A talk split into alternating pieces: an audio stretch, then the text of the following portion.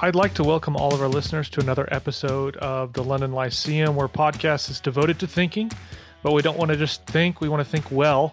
So, in that vein, we hope to create an intellectual culture that is full of charity, curiosity, critical thinking, and cheerful confessionalism, all while we think.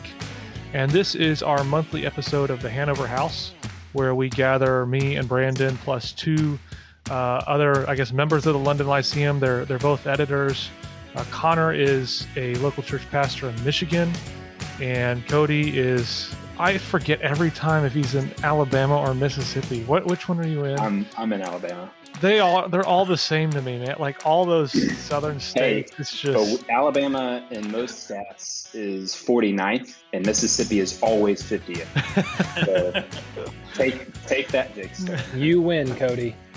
So, all that to say, this is supposed to be a more casual, informal discussion on topics that we have discussed with other guests uh, in the past. And we usually do the recent past. So, we think the last month, the episodes that have released, and we talked to some of those topics or questions that we've received on that.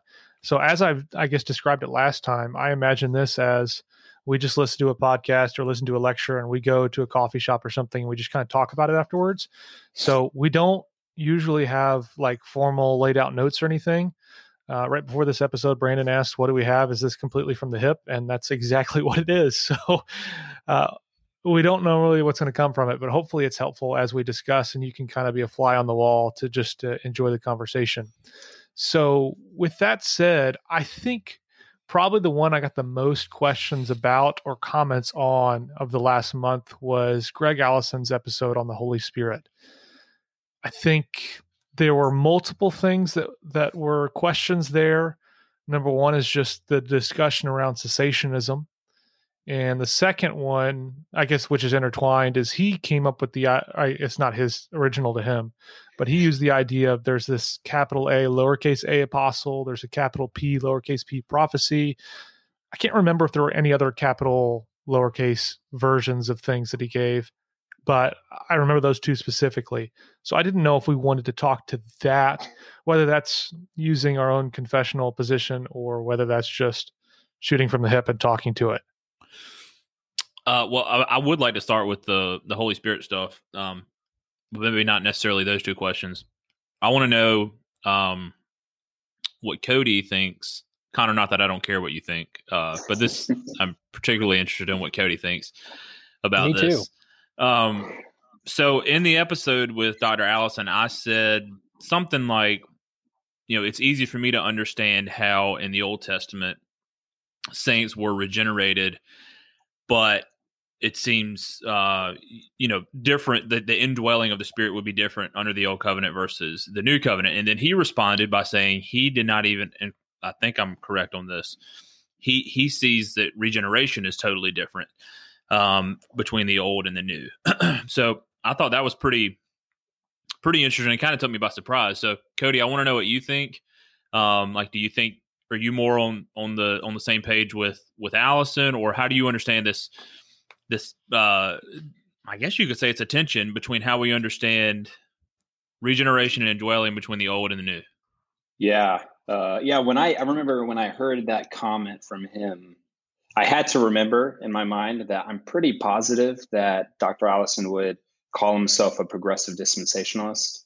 Um, mm-hmm. so that immediately was like, okay, well, I guess that makes sense as to why he would argue that even something like regeneration, there are differences between um, discontinuity between the old and the new. Um, I'm not a fan of that language at all. I you could take that to some really dangerous directions if you wanted to. Not saying Dr. Allison does that at all, but um, yeah, that's something like a question that I've wrestled with a lot in thinking about covenant theology. Is if particularly as Reformed Baptists with um, our I would say general covenantal structure, because even within the platform of Reformed Baptist, there have been several different ways of kind of hashing out what covenant theology looks like.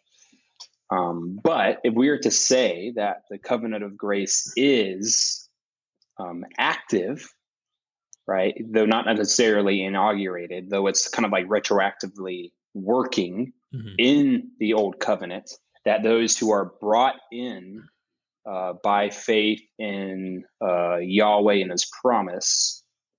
Um, that is a pretty difficult question, as because there is some sort of discontinuity yep. in regards to the way in which the Spirit works. I always like to hedge on the side of I believe Old Testament saints were indwelt with the Spirit, though um, that indwelling look may look a little bit different than what we see in the new. And it's kind of hard because the evidences that we have all throughout the Old Testament of the indwelling of the Spirit are primarily geared towards particular actions and tasks, right? So the Spirit comes upon those who are constructing the tabernacle. The Spirit comes upon Saul to prophesy. There's all sorts of these. You're right. Who's an unbeliever, right? So we even have examples of that. And so there's not a clear cut example of just, you could say, ordinary saints in the Old Testament who are indwelt with the Spirit for the entirety of their um, faith union, so to speak. Um, but I like to hedge on that side, though, just for the sake of continuity.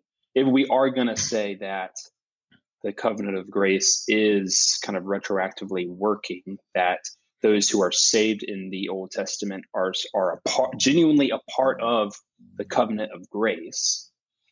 Um, there has to be some sort of continuity in uh, the benefits of that, even if even if we need to leave a, I guess, some slight room for discontinuity. Mm-hmm. I don't know if that makes sense. No, it does. It does, and I think that's. I mean, Jordan has pulled out his Sinclair Ferguson book here on the Holy Spirit, so we should get schooled in just a second. But um, well, that's I think. When I asked the question, maybe I, if I'm remembering remembering correctly, I framed it as you know, was the was the difference one just in um, was it a qualitative or a quantitative? Was it merely a quantitative difference in in the measure of the Spirit that was given pre and post Pentecost?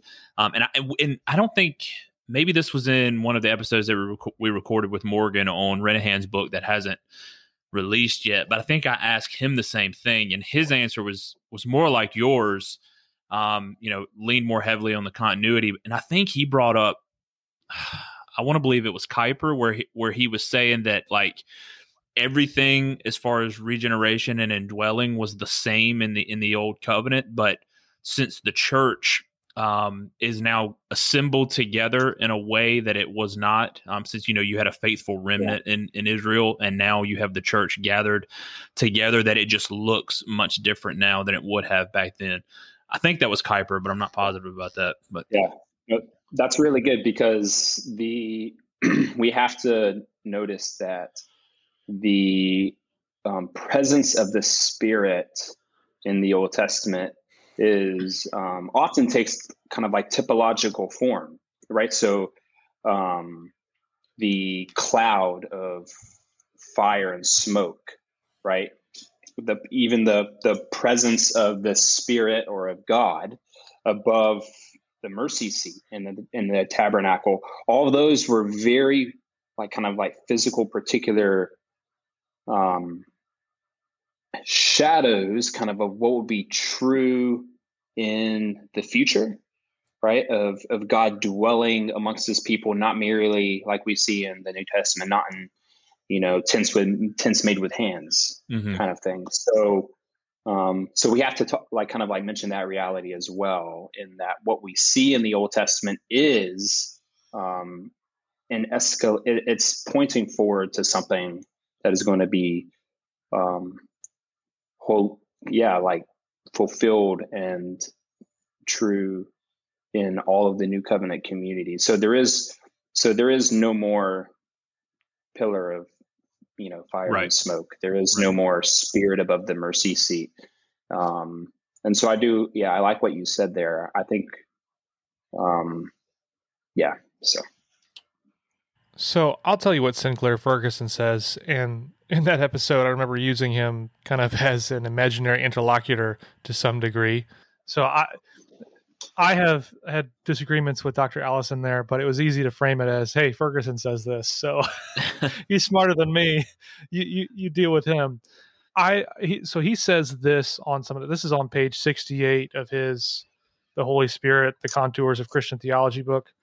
Uh, it's a little bit older, but I think it's really good. So he basically argues that there was this the statements like in John where it's talking about the spirit had not yet been given, all that stuff. He says it's economic, not ontological. Um, so the spirit of God could not be received in his specific economic identity as the spirit as the spirit of the ascended Christ. Uh, later, he says he would now indwell them in his identity as the spirit of the exalted Savior. The contrast is located not in the manner of his dwelling, so much as in the capacity in which he indwells. Now, so I, I think I like the terminology economic versus ontological. Ontologically, he is present in the same sense and reality, but economically, there is a distinction or difference between the two dispensations. Jordan, does um, he use the word function there? That the indwelling is functioning differently than it would. I don't think he uses function, but I think that's what he's getting at with economic. Okay. okay. Yeah. That's that's how. Uh, just to piggyback on Cody and and not piggybacking on Ferguson. I mean, I agree with Ferguson, but that you know, I, I think that's my understanding of uh, believers in the old covenant versus the new is yeah, there's an indwelling and there's a there's a tabernacling of the Holy Spirit in believers, but um, as Ferguson is pointing out, there's a there's the function of his dwelling changes with the resurrection of the Messiah. So I, I just I, I think I like the the way that Ferguson really puts it there, um, and understanding the idea of the the function of his indwelling in the in the relative covenants. Yeah, and the language of economic hits at it was what I was mm-hmm. trying to get at mm-hmm. in regards to types and the particular kind of if you want I don't like using the word forms, but I guess ways you know figures that the old Testament uses for the particular presence of the Spirit. Um, so yeah, I really like that language. So uh, I, I want to touch on this just because his it seemed Dr. Allison's argument to some degree for not being a cessationist, for being a continuationist, mm-hmm. was friend X has ha- mm. had said experience. I mm. trust friend X, therefore I cannot deny cis- or continuationism. Yeah. And I, I do want to. Sam Storms is fine. I felt very awkward when he mentioned CJ Mahaney because um, yeah. Personally, I, I don't think he is a reputable source for multiple reasons. But let's yeah. just take Sam Storms. I think he, from all accounts, is a serious, serious thinker, serious committed Christian and he claims to have experiences of you know John Piper. I think he's at claims to have experiences of tongues or whatever. Uh, do how serious do we take claims of experience because it is somewhat to, to some degree difficult when you have it's not like you know grandmother jo- joe had comes to church she hasn't read her Bible in six years, but she claims to have had this experience. It's yeah. easier to hand wave that. Um, and I, I don't want to, that sounds bad, but just, yeah, let's just say it somebody who's not reading their, somebody who's not reading their Bible regularly, someone who's not fellowshipping with the church regularly, uh, yeah. versus someone who is seriously studying their Bible, seriously committed to the local church. When one of those two groups makes a claim, uh, it's easier to hand wave one than it is the other. Yeah. How, so how do we weigh these claims? I know you just say, well, the, the word of God obviously is is the final arbiter, but I don't think the Bible is like chapter verse. Hey, here cessationism. Duh. Yeah. You do have to make some concrete theological constructions on it. Yep. So question of experience is so often used as a trump card, even by well meaning continuationists. And by well meaning, I mean continuationists who are seeking to make substantive biblical arguments for their position.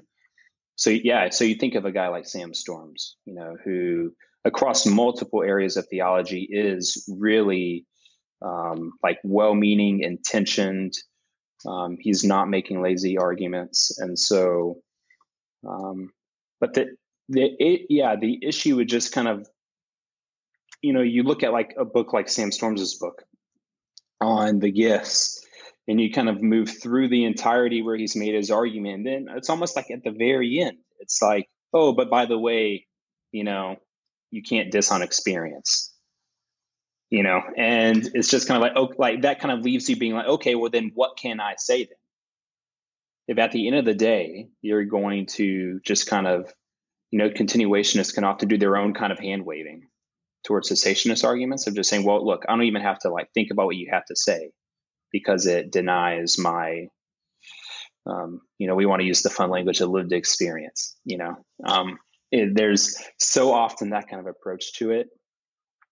Um, and that is hard. Um, yeah my my uh, my father-in-law is uh, a pretty hardcore continuationist, and he kind of like jabs every once in a while with these kinds of arguments of, you know, oh, one of the fellow elders at his church, you know, speaks, you know, speaks in tongues in his closet and this kind of thing, and that shows how godly he is, and this, that, and the other.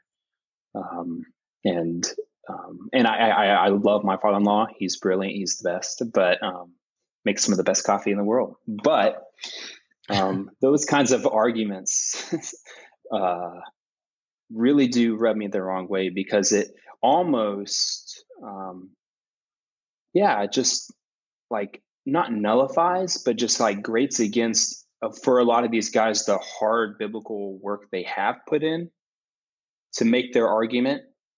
You know, um, instead of just leaving it at the biblical argument and just saying, "I this is why I genuinely believe it's true." They always have to end on just experience. Um, and that's always just rubbed me the wrong way. But it's hard to answer that genuinely. It's just um, as a cessationist you often have to just make your argument and just be willing to sit in it in a sense. Just be like this is my answer to your experience and i don't i don't have an answer for what you've experienced or i don't have a lot of explanations as to what you've experienced in particular um, but i'm just going to like stand by my argument yeah, because you don't want to go in there and say what you experienced is demonic or what you yeah. experienced is like just you literally 100% made that up and you're just telling me this because there's people who are genuine. Yeah. But so what is it that they are experiencing if you're a cessationist? Yeah. Conner, how do you handle that? I'm sure you have people who come through your church. Yeah. So some of these things. Yeah, I, am a pastor of a local church, and I, I often find it. Uh, let me start over. My number one task is to point people to the scriptures. And my natural, I might not be the best person to ask this question because my natural knee jerk reaction is to uh, question and doubt these experiences. Um, now I, am not going to tell somebody like we said oh this is a demonic episode or whatever but because of the cultural milieu that we're in in the squishy evangelicalism people love this mystic ethereal um, experiential faith um, it, you understand what i mean by by those things and and it's almost as if we're trying to reach or get to a higher plane of knowledge, a higher uh, plane or a higher or a deeper sense of spirituality, a very inward uh, motivated thing. And, and I, just, I, again, I'm trying to center our, our church, our lives around the word of God. And I kind of go back to the argument of, that is a sufficient word and and if we pastorally tell people hey you need this and these giftings that are you know at best unclear about how if they've continued or not mm-hmm. but what we know for sure is the sufficiency of the word um, so while i while i won't deny someone's experience i will say well, let's take that back to the word and say, how does this inform your experience? And because uh, I think oftentimes when we see these uh, these things happening, these gifts operating in our context, again, our culture, they're not even being done properly uh, mm-hmm. vis-a-vis First Corinthians, um, uh, for example. But uh, it's it's a difficult line for me to go down because I don't know if I'm convinced of the cessationist view, but I'm certainly not convinced of um, this wild and free. You can have revelation other than what's written in Scripture. I, I mean, I think that's the final. I think that's the um, the yeah, final I, word, so to speak. I think that's part of the difficulty. Is just by nature of what we're talking about right now with, you know, the indwelling of the Holy Spirit. Like that's a subjective experience just by the very nature of, of what it is. So, you know, for someone coming from our perspective, a more cessationist perspective, it's really hard to, um, it, well, I guess part of the struggle is I think sometimes we become too skeptical, just like that is sort of maybe how we've been trained or we train ourselves to react to anything um, that we hear that's not basically like you know quoting a bible verse or you know expository preaching. So like the example that allison used um i don't know if it was talking about bruce ware or someone who was like thinking about changing jobs and this woman at his church came up to him and, and said that you know essentially like god had told her you know xyz about what bruce ware should do. And you know when that lady or, or, when my grandma or when you know whoever says god told me they don't mean god has breathed new revelation to me. They're talk- talking about like a, a prompting of the holy spirit you know to do this or to say this. And i think maybe we're more comfortable with you know filing that under providence or something. I, I don't know. But but you know I do think one thing that our side has to probably be better about, and I'm, this is myself included, is not just being so ready to question everything that we hear about just because we don't have um, the best answer um, for for how to to categorize it or for or, or to how to explain it. That doesn't necessarily mean that it's just totally bogus, you know. No, no, and, and, and, I, and it's easy.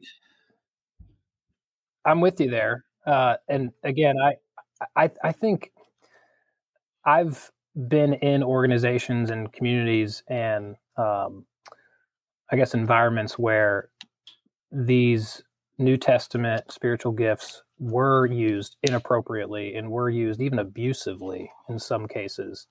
So, and and why is it? And I know I I should not, you know, lean this way or react this way. I should say, uh, but it seems to me that most of the time, um, again, most of the time, I'm not making a blanket statement, but most of the time, when you see these types of activities, there's always uh, very questionable doctrine in other areas.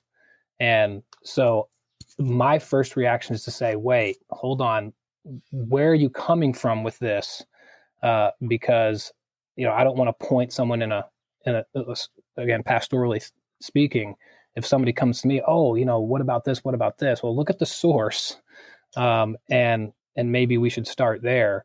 Um, i don't know if that yeah and i mean eh, you know the the lived experience quote unquote you know part of this kind of swings both ways right? Because you know the other side may say well you know we have experienced this so you know this is true. Well then our experience may be well i've seen all of these abuses. Maybe they're they're you know in our own personal experience or we maybe we've just witnessed them on television. Like i mean i'm sorry but like if you know somebody standing up on a stage and just making like gibberish sounds or whatever well that could be totally bogus and an, and an abuse of of you know talking about speaking in tongues but it doesn't follow from that that speaking in tongues today doesn't happen just because somebody is abusing it. So we can't let our lived experience, whether that be ex- experiencing the abuse in our own churches or seeing it in other churches, turn us off completely from even the possibility of this actually happening today. Um, so I think the, the, the experience thing does swing both ways on that. I, Brandon, to your point, I think there's a danger in so relativizing other people's actual experiences because they don't have the la- the conceptual language or precision that we think they need to have. So sometimes, you know, people will come and say, "Well, you know, God told me."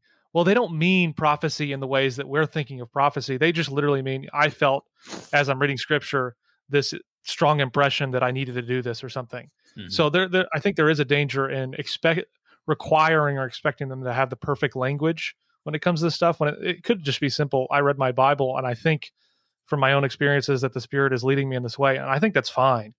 Uh, so yeah. we just need to be careful with with our distinctions sometimes of lording them over people with a hammer.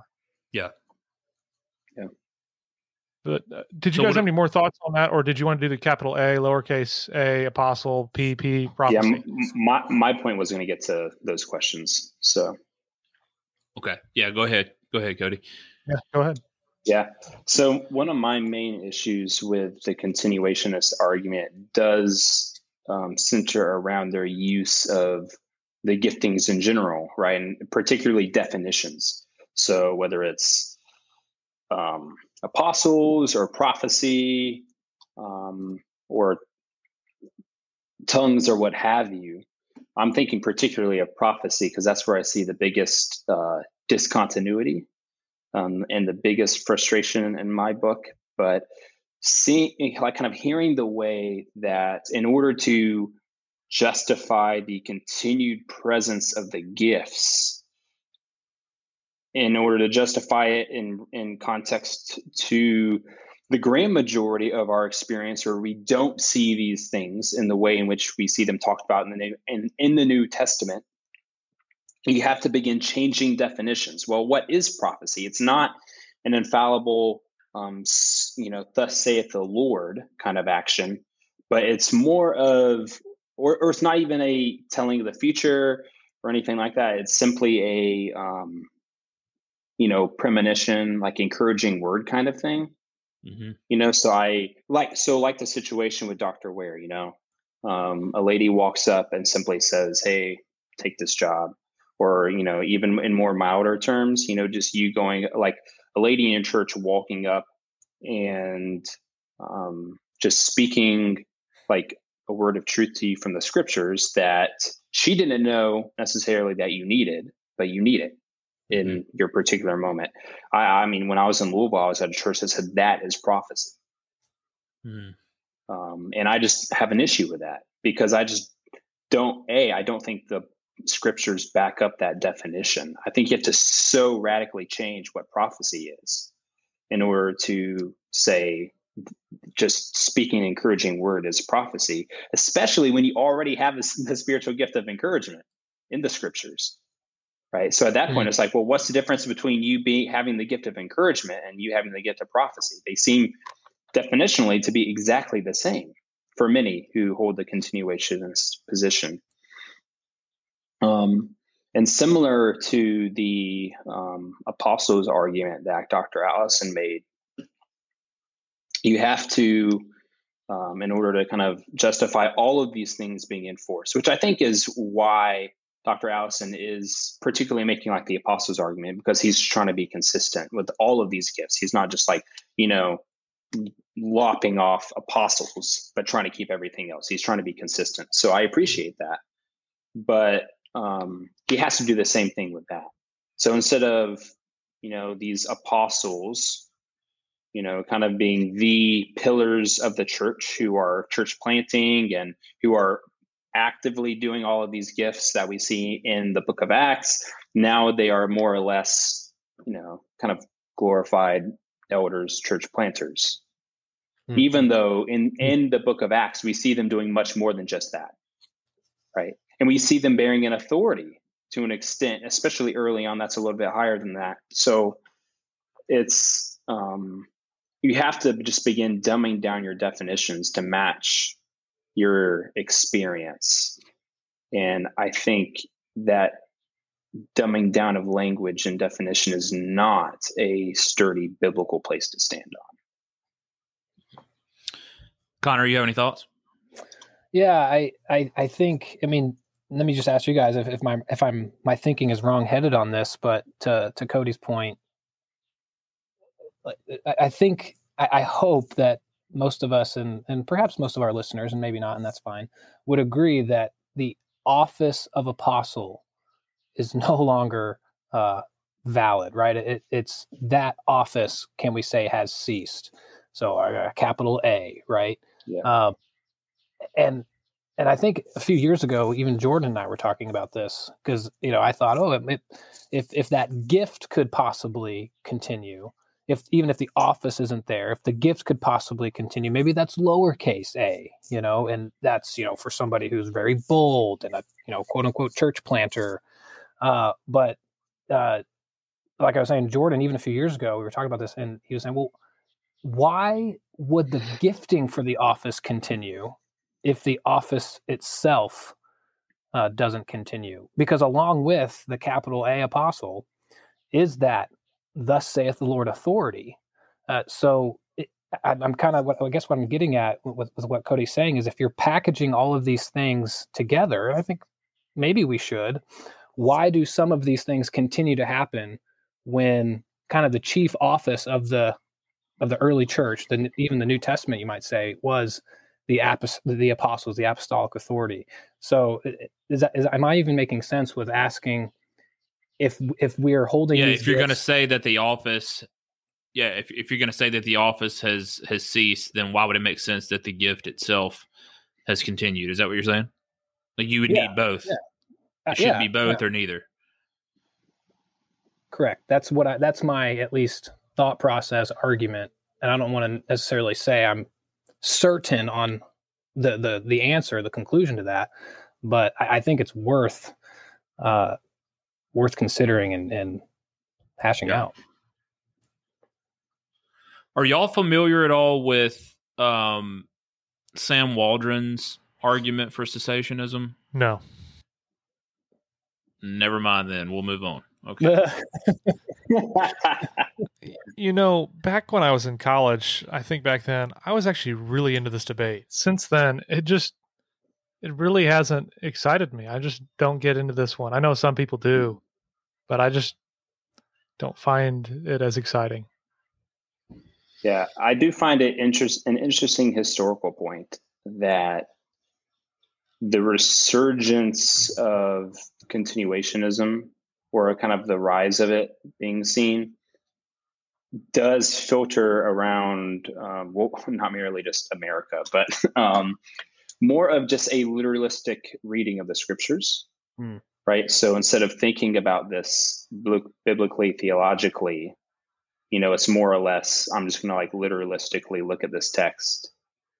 It's there you know tongues etc there isn't an explicit point that says these things have ceased now right? You have the passage in first corinthians but that could honestly go either way. So you know they they kind of look at it literalistically and say okay well these are fair game now um and so and it also in the historical context you know the such the emphasis on revivalism that we see in america right before you know the like azusa street revival where all this kind of began launching up in the early 1900s so i think that plays a huge factor in that in america um, this began surging there was kind of like that emotional context environment that was um, as mentioned before so focused on mysticism and so focused really on a bad reading of the bible um, and that's where a lot of this came up. Not that that nullifies the continuationist argument, but I think it's just an interesting kind of historical context to Yeah. our current cultural moment. So, what do you guys think about this? Uh, the Second London Confession of Faith in chapter 22 of religious worship and the Sabbath day. Now, I don't know all the context behind this, but in paragraph three, when it's talking about prayer um, and what that looks like, you know, you're praying with thanksgiving, um, and it's part of natural worship and it's required by God, and you're doing it with understanding, reverence, humility, fervency, faith, love, and perseverance. And then it ends with this and when with others in a known tongue. That seems interesting slash odd to me that you would need to state that if you were a cessationist. What what situation would you ever be in where you say, "Yeah, I'm going to pray in an unknown tongue"? Yeah. If you Well, if you're a cessationist. Well, that's how some continuationists define would define tongues is not angelic tongues, you know, right, which right, right. They, they, yeah, so not what we, you know, First Corinthians, Paul's using hyperbole. He's not being literal, and so he's talking Mm-hmm. about, you know, if somebody in your service comes up and wants to give you an encouraging word in German, and there's somebody in congregation that happens to speak German, then you can go up, give your piece. The guy can translate for you, and that is the gift of tongues. Um, I, it would be interesting to do a historical study on how particular Baptists would have understood tongues if they were thinking about angelic unknown tongues, whether they were thinking about unknown human tongues, whatever that would have been. But It, it just seems odd that it, I don't think you would need to add that clause if you were a complete Yeah. cessationist. So and maybe I'm showing my ignorance uh, of the historical aspect of this portion of it. I am, but it just seems like Unless- this keeps the door open for a continuationist perspective. Well, I would say, what if they were trying to correct a pattern that they had seen to clarify their position? You know what I'm just- saying? Like it, it ha- they're seeing things going on around them, and they're going to say in this particular section, "This is how we feel about what's going on around us." Yeah, I guess I don't know why you would add the modifier "when with others." So that seems to open the door. When you're alone, yeah. pray in whatever tongue you want. I don't care. Do you, do you, also, uh, I don't remember exactly what it was, the, the whole context of the quote, but it was was it around worship on the Sabbath? Is that is that what chapter it's in? Yeah. So do you, do you Yeah, think yeah, it could it could it have something to do with like the Latin Mass that that that's what Yeah. they're arguing Maybe, maybe against? that- that's maybe that's, that's, the fair. point I I don't. about to make. Yeah, That's good. because it's say that's is- in and around the yeah. section. I believe that's in and around the section about the Pope being the Antichrist. So, um, Well, so that I, I'm sure we've that got could- enough. I feel like we've got enough 1689 nerds. I mean, maybe one of the Renihans or Dr. Haykin listens or something, and he can he'll email me. One of them will email me and tell me how dumb I am, how I should know this. My God. they wouldn't do that in that way, but uh, you know, But no, I So- think that's an excellent point about the mass. Like, yeah, to that give is the a good point. mm-hmm. Mm-hmm. So did I mean we can keep talking on this a little bit more or not? I mean, do we want to what maybe the, here's a question. What is the pastoral benefit of being a cessationist? Because I think there's a lot of like, well, look at all the benefits you have if you're a continuationist. You get ongoing lowercase r revelation from God. You get all these special experiences and these closeness intimacy, whatever it may be, what's the benefit of saying, "Hey, I'm a cessationist"? What's that look like in a local church when you're telling your members, "This is a, beyond just I think this is the way you should read Scripture"? What's the practical benefit we're getting from this? I'll start by one thing. Well, I have two things, and then you guys can take off. Uh, one is order, uh, order of worship. You know, um, simplicity in worship, in your liturgy, um, in your discipleship. There's there's simplicity. Hey, let's go to the Word because that's all that we need. God tells us this that everything that we've been given, the faith once for all delivered to the saints, is here. Um, everything we need is here. Uh, so I would say simplicity, order and worship, order and discipleship. But you know, I again, this might be more of an experiential argument, uh, but I think for many Christians, they might look at other people having these experiences and saying, "How come I'm not given this gift? How come what what's wrong with me? My faith isn't deep enough. My faith isn't strong enough or else I'd be speaking in tongues or I'd be hearing prophetic words or I'd be and I just want to pull everybody back in and say like no, absolutely not. Christian maturity should not be defined or Christian discipleship should not be defined by um you know your ability and I'm I'm using scare quotes uh, uh, to hear from the Lord, hear a prophetic word from the Lord, or or even um, I would even say your ability, again scare quotes, to be impressed upon the Lord a, a certain um, idea or decision or um, impression to go and do something or to say something to somebody. Um, I, I I get a sense in my experience that people struggle if they're trying so hard and they're they're doing everything that that they're they're being taught to to speak in tongues or to to pray a certain way to just listening prayer thing and they're they're not getting quote unquote it. You know they're not they're not experiencing what other people are allegedly or supposedly experiencing. And i just want to say to these people you don't need that. You you have a finished uh, authority a final authority and everything you need for life and godliness found in the word.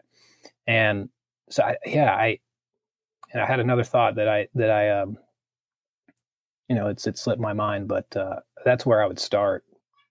That's good Cody, do you have any additions on that? Nope, that's good. Okay. Well, I, I, I think we can realistically wrap up at this point. Uh, I think we've discussed this, and I think if we went into another topic, it would end up making this episode extremely long. So, you know, I've mentioned in the past if you got if you listeners want this to be longer, you tell us. But I haven't gotten anybody saying that, so I'm going to assume that keeping them under an hour is the ideal uh, aspect. But I think what are there any resources that you guys have found you want to recommend on this? I know I, I mentioned Ferguson's The Holy Spirit. I think that's an excellent volume. I know it's a little dated. Maybe there's some newer ones out there I just haven't gotten to, and I don't know when I'll get to them. But are there any just general resources you want to say? Yeah, you, you guys should probably check this out. Uh, well, I, I remember a uh, a Christ the Center um, episode that they did. I, I, don't know when it was. You just have to go on their podcast and, and, and search for it. But it was on cessationism, um, and this was maybe a few years ago. Um, and I thought they did a really really good job um, of articulating um, a cessationist position. So that might be something um, worth going back and, and looking for. Yeah, I would also um, throw out there Tom Nettles had like a several kind of post long response to Sam Storms' recent book on the spiritual gifts. I believe that's on Founders website. I'm not quite sure, but um, he had like I think three or four posts responding to that book, and it was just kind of a fairly expansive. I mean, as expansive as one could be on a article, but pretty expansive critique and um, argument for a cessationist position that was like really good. Cool. Back when founders did theology. Cool.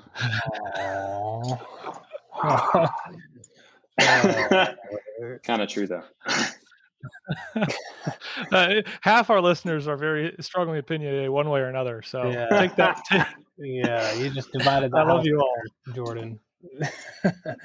I, final we note. Just, we just want more edifying content. There you go. Okay. Yeah. Yeah. The final note I would say, and this is to the thought that slipped my mind earlier, and I think I was even thinking about Nettles' um, series of, of posts there. So yes, that one too. But you know, this whole idea of hearing from the Lord and, and having this impression, I I just don't trust myself. Uh, how do I know for sure that this is from the Holy Spirit or from the Lord? And if I'm supposed to be operating this gift, how come it, how do I know for sure that it's not my own imagination and and and whatnot. I, I suppose the the other side of the argument would be, well, you'll just know. I mean, it'll be so strong and it'll be led so fervently that you'll just know. Uh, but I I just I I go back to I don't trust myself there, and and I want to trust what I know to be um, solid and true. But yeah, uh, I think that that's right on. It, it, reminds me of I think some people have made the argument of you take the Lord's name in vain when you say the Lord told me to do something that he never actually told you to do. Now, I know most people when they say, "Well, I think the Lord told me to do X," they, as we've mentioned, they don't actually mean literally God spoke to me and told me do X. They're just trying to express a deep-seated feeling that they have. But I do think there is some truth to the fact that that, in some degree, you might be taking the Lord's name in vain when you do that. When the Lord told me to move to X city. Well, no, he actually didn't. What actually happened was you really wanted to move here for whatever reason it was, you know, your girlfriend's there or your favorite baseball team's there, whatever it may be. You wanted you really wanted to move there and you had some external experiences that kind of opened doors if I want to use a Methodist term lingo. Like the door just opened to me. Yeah. And so you take it and you just, you know, sugarcoat it with spiritual language so people think that you're doing a really spiritual thing. But in reality, it's just, hey, I wanted to move there. I think we should take out this super spiritual like sugarcoating lingo, lingo and be extra careful with how we say the Lord's leading me to do X. I think it's safer to say, I really want to do this for this reason, and I don't see any biblical prohibitions against it. And this is the opportunity. So I think maybe the Lord is providing this opportunity in his kind providence, but I don't want to say for sure that's that's what he's doing. I I want to say thank you know, I see his providence, but I just don't want to say for certain this is exactly what God is calling me to do because I think it gets you in all sorts of trouble. And usually, yeah. I think a lot of people use it to justify their own feelings, and they use it to justify their authority in a given situation. Yeah, yeah. You know, it's like, oh, God, I, I hear a word. I, you know, God is is communicating, or God is telling me. So, well, who who are you to question me then, Jordan? Um, and I like your language about you know I, I'm I'm seeing God providentially lead me this way, and it yeah it it uh, like you said, there's no prohibition, and and it these doors are opening, so to speak. Yeah, I don't think that's any less spiritual sounding if you yeah. just be honest and say, I think I see these things in God's good providence, and therefore I'm going to make this decision because I honestly I, I, see the opportunities and I want to. What's I don't see what's wrong yeah. with saying that. What's wrong with you doing yeah, something? You, what's wrong with you wanting to do something? Yeah.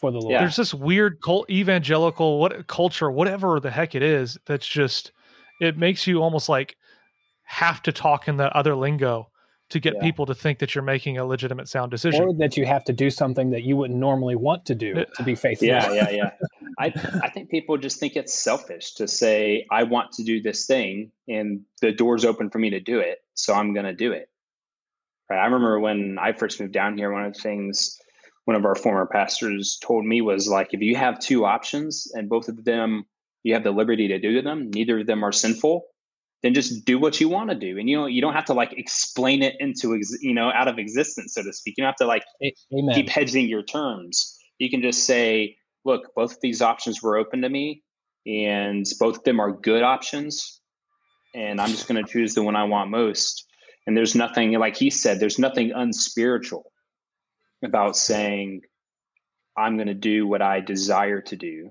Because ultimately, and we see this all throughout the Psalms, it's the Lord who puts desires in our hearts. Hmm. So it's it's not unspiritual to say, I had a desire to do X or Y, because it's God who put that desire in your heart in the first place. So um, if it's righteous. So, isn't that isn't that the example of Paul in Acts when yeah. didn't he he say he wanted to go to Macedonia, but the Lord kind of redirected him? Yeah. And I seem it seems that's really the model of decision making in the will of God is not this hyper spiritual. I need to use these certain terms. It's hey, I want to do this. I'm going to do it unless it's prohibited from me or prevented from me, and and that's fine. Yeah, and I know we gotta I know we gotta wrap up, but I'll, this is the last thing I'll say. I here's what I tell people my my church here often is we we often try to determine and and and seek the Lord for what's years down the road and what's this big dream for our lives and what's what does obedience just mean for me in my in my big ultimate lifelong future and I, I often just want to say and do wake up every day and say, what does obedience look like for me today?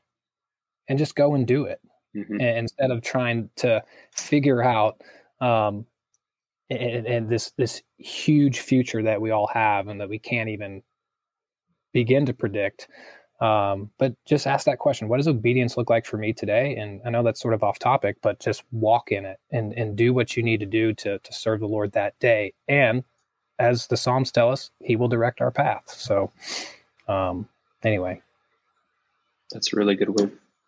Anything else? Brandon, you've been out. Nope. I'm good. Brandon is Cool. being ministered to. Uh, that, that's what he's doing. He's receiving it.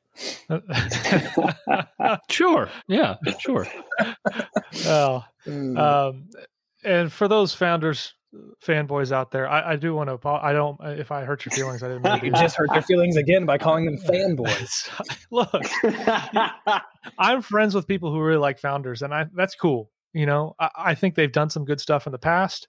I don't think they're spending as much time on the good stuff, the, the content that I found beneficial now, and I, and that's, you know, I, I'm afraid that some of those things are going to cause some divisions among true brothers and true friends who are in agreement on 96% of stuff. Yeah. Um, so th- that's unfortunate, and maybe you know my comment would exacerbate that. So I apologize if it did that. I think we're all friends, and we want to stay friends, and we don't want to lose that relationship, that partnership in the gospel. So take that as me apologizing if I offended you. Anyway, any any other closing words? I'll, I'll close I love it when you have to Cue repent on the podcast. I just let me say that. just cue the music. That makes me happy. look that, you know if if you confess your sins you know uh, faithful to forgive hey, so I- it was I a sure- public sin which requires, that's in every case, a public repentance. that's right so all I mean, well I don't then know if it was sinful though, but uh, yeah I, I i don't know either. I, I just want to cover my bases. Fair, true, true, true. because i do want to be charitable to other people. We're supposed to do that so but Yeah. i do struggle with the tension of how do you be charitable yet also be very you know have some critical thinking but that's another topic i guess. Yeah, you can just say, look, you know, we need less, you know, divisive, potentially divisive culture warring, and more just like edif- edifying content for the church. That'll yeah i mean that'll span ages, right? Not just the next year or two in America. Yeah, that's right. So I think there there is a way to critically engage with current Yeah. events that is not so polemical in in nature. I and I know when it comes to the pastoral context, it, it, it's more ser- it's more serious, more polemical than it is in an academic context. And I I think I'm more in the academic context than say Brandon or Conner are. Yeah. So uh, to some degree, I'm like, hey guys, just chill out. You can have a, you know a nice cool debate over drinks and, and and we're all fine and dandy and friends. But when you're in the They're- they're- they're pastoral Baptists, context. Dr. Pepper. sorry, apologize. um, in a in a church context, it's just it seems more serious, right? Because you've got like people's lives actually on the line to some degree. Um, though, yeah, that's it's just let's just leave it at that. It- Yeah, it- it- I I, have think, I have thoughts, but I'm just gonna leave it alone. I let's think just it's let's let's wrap this up. yeah. Wrap it up.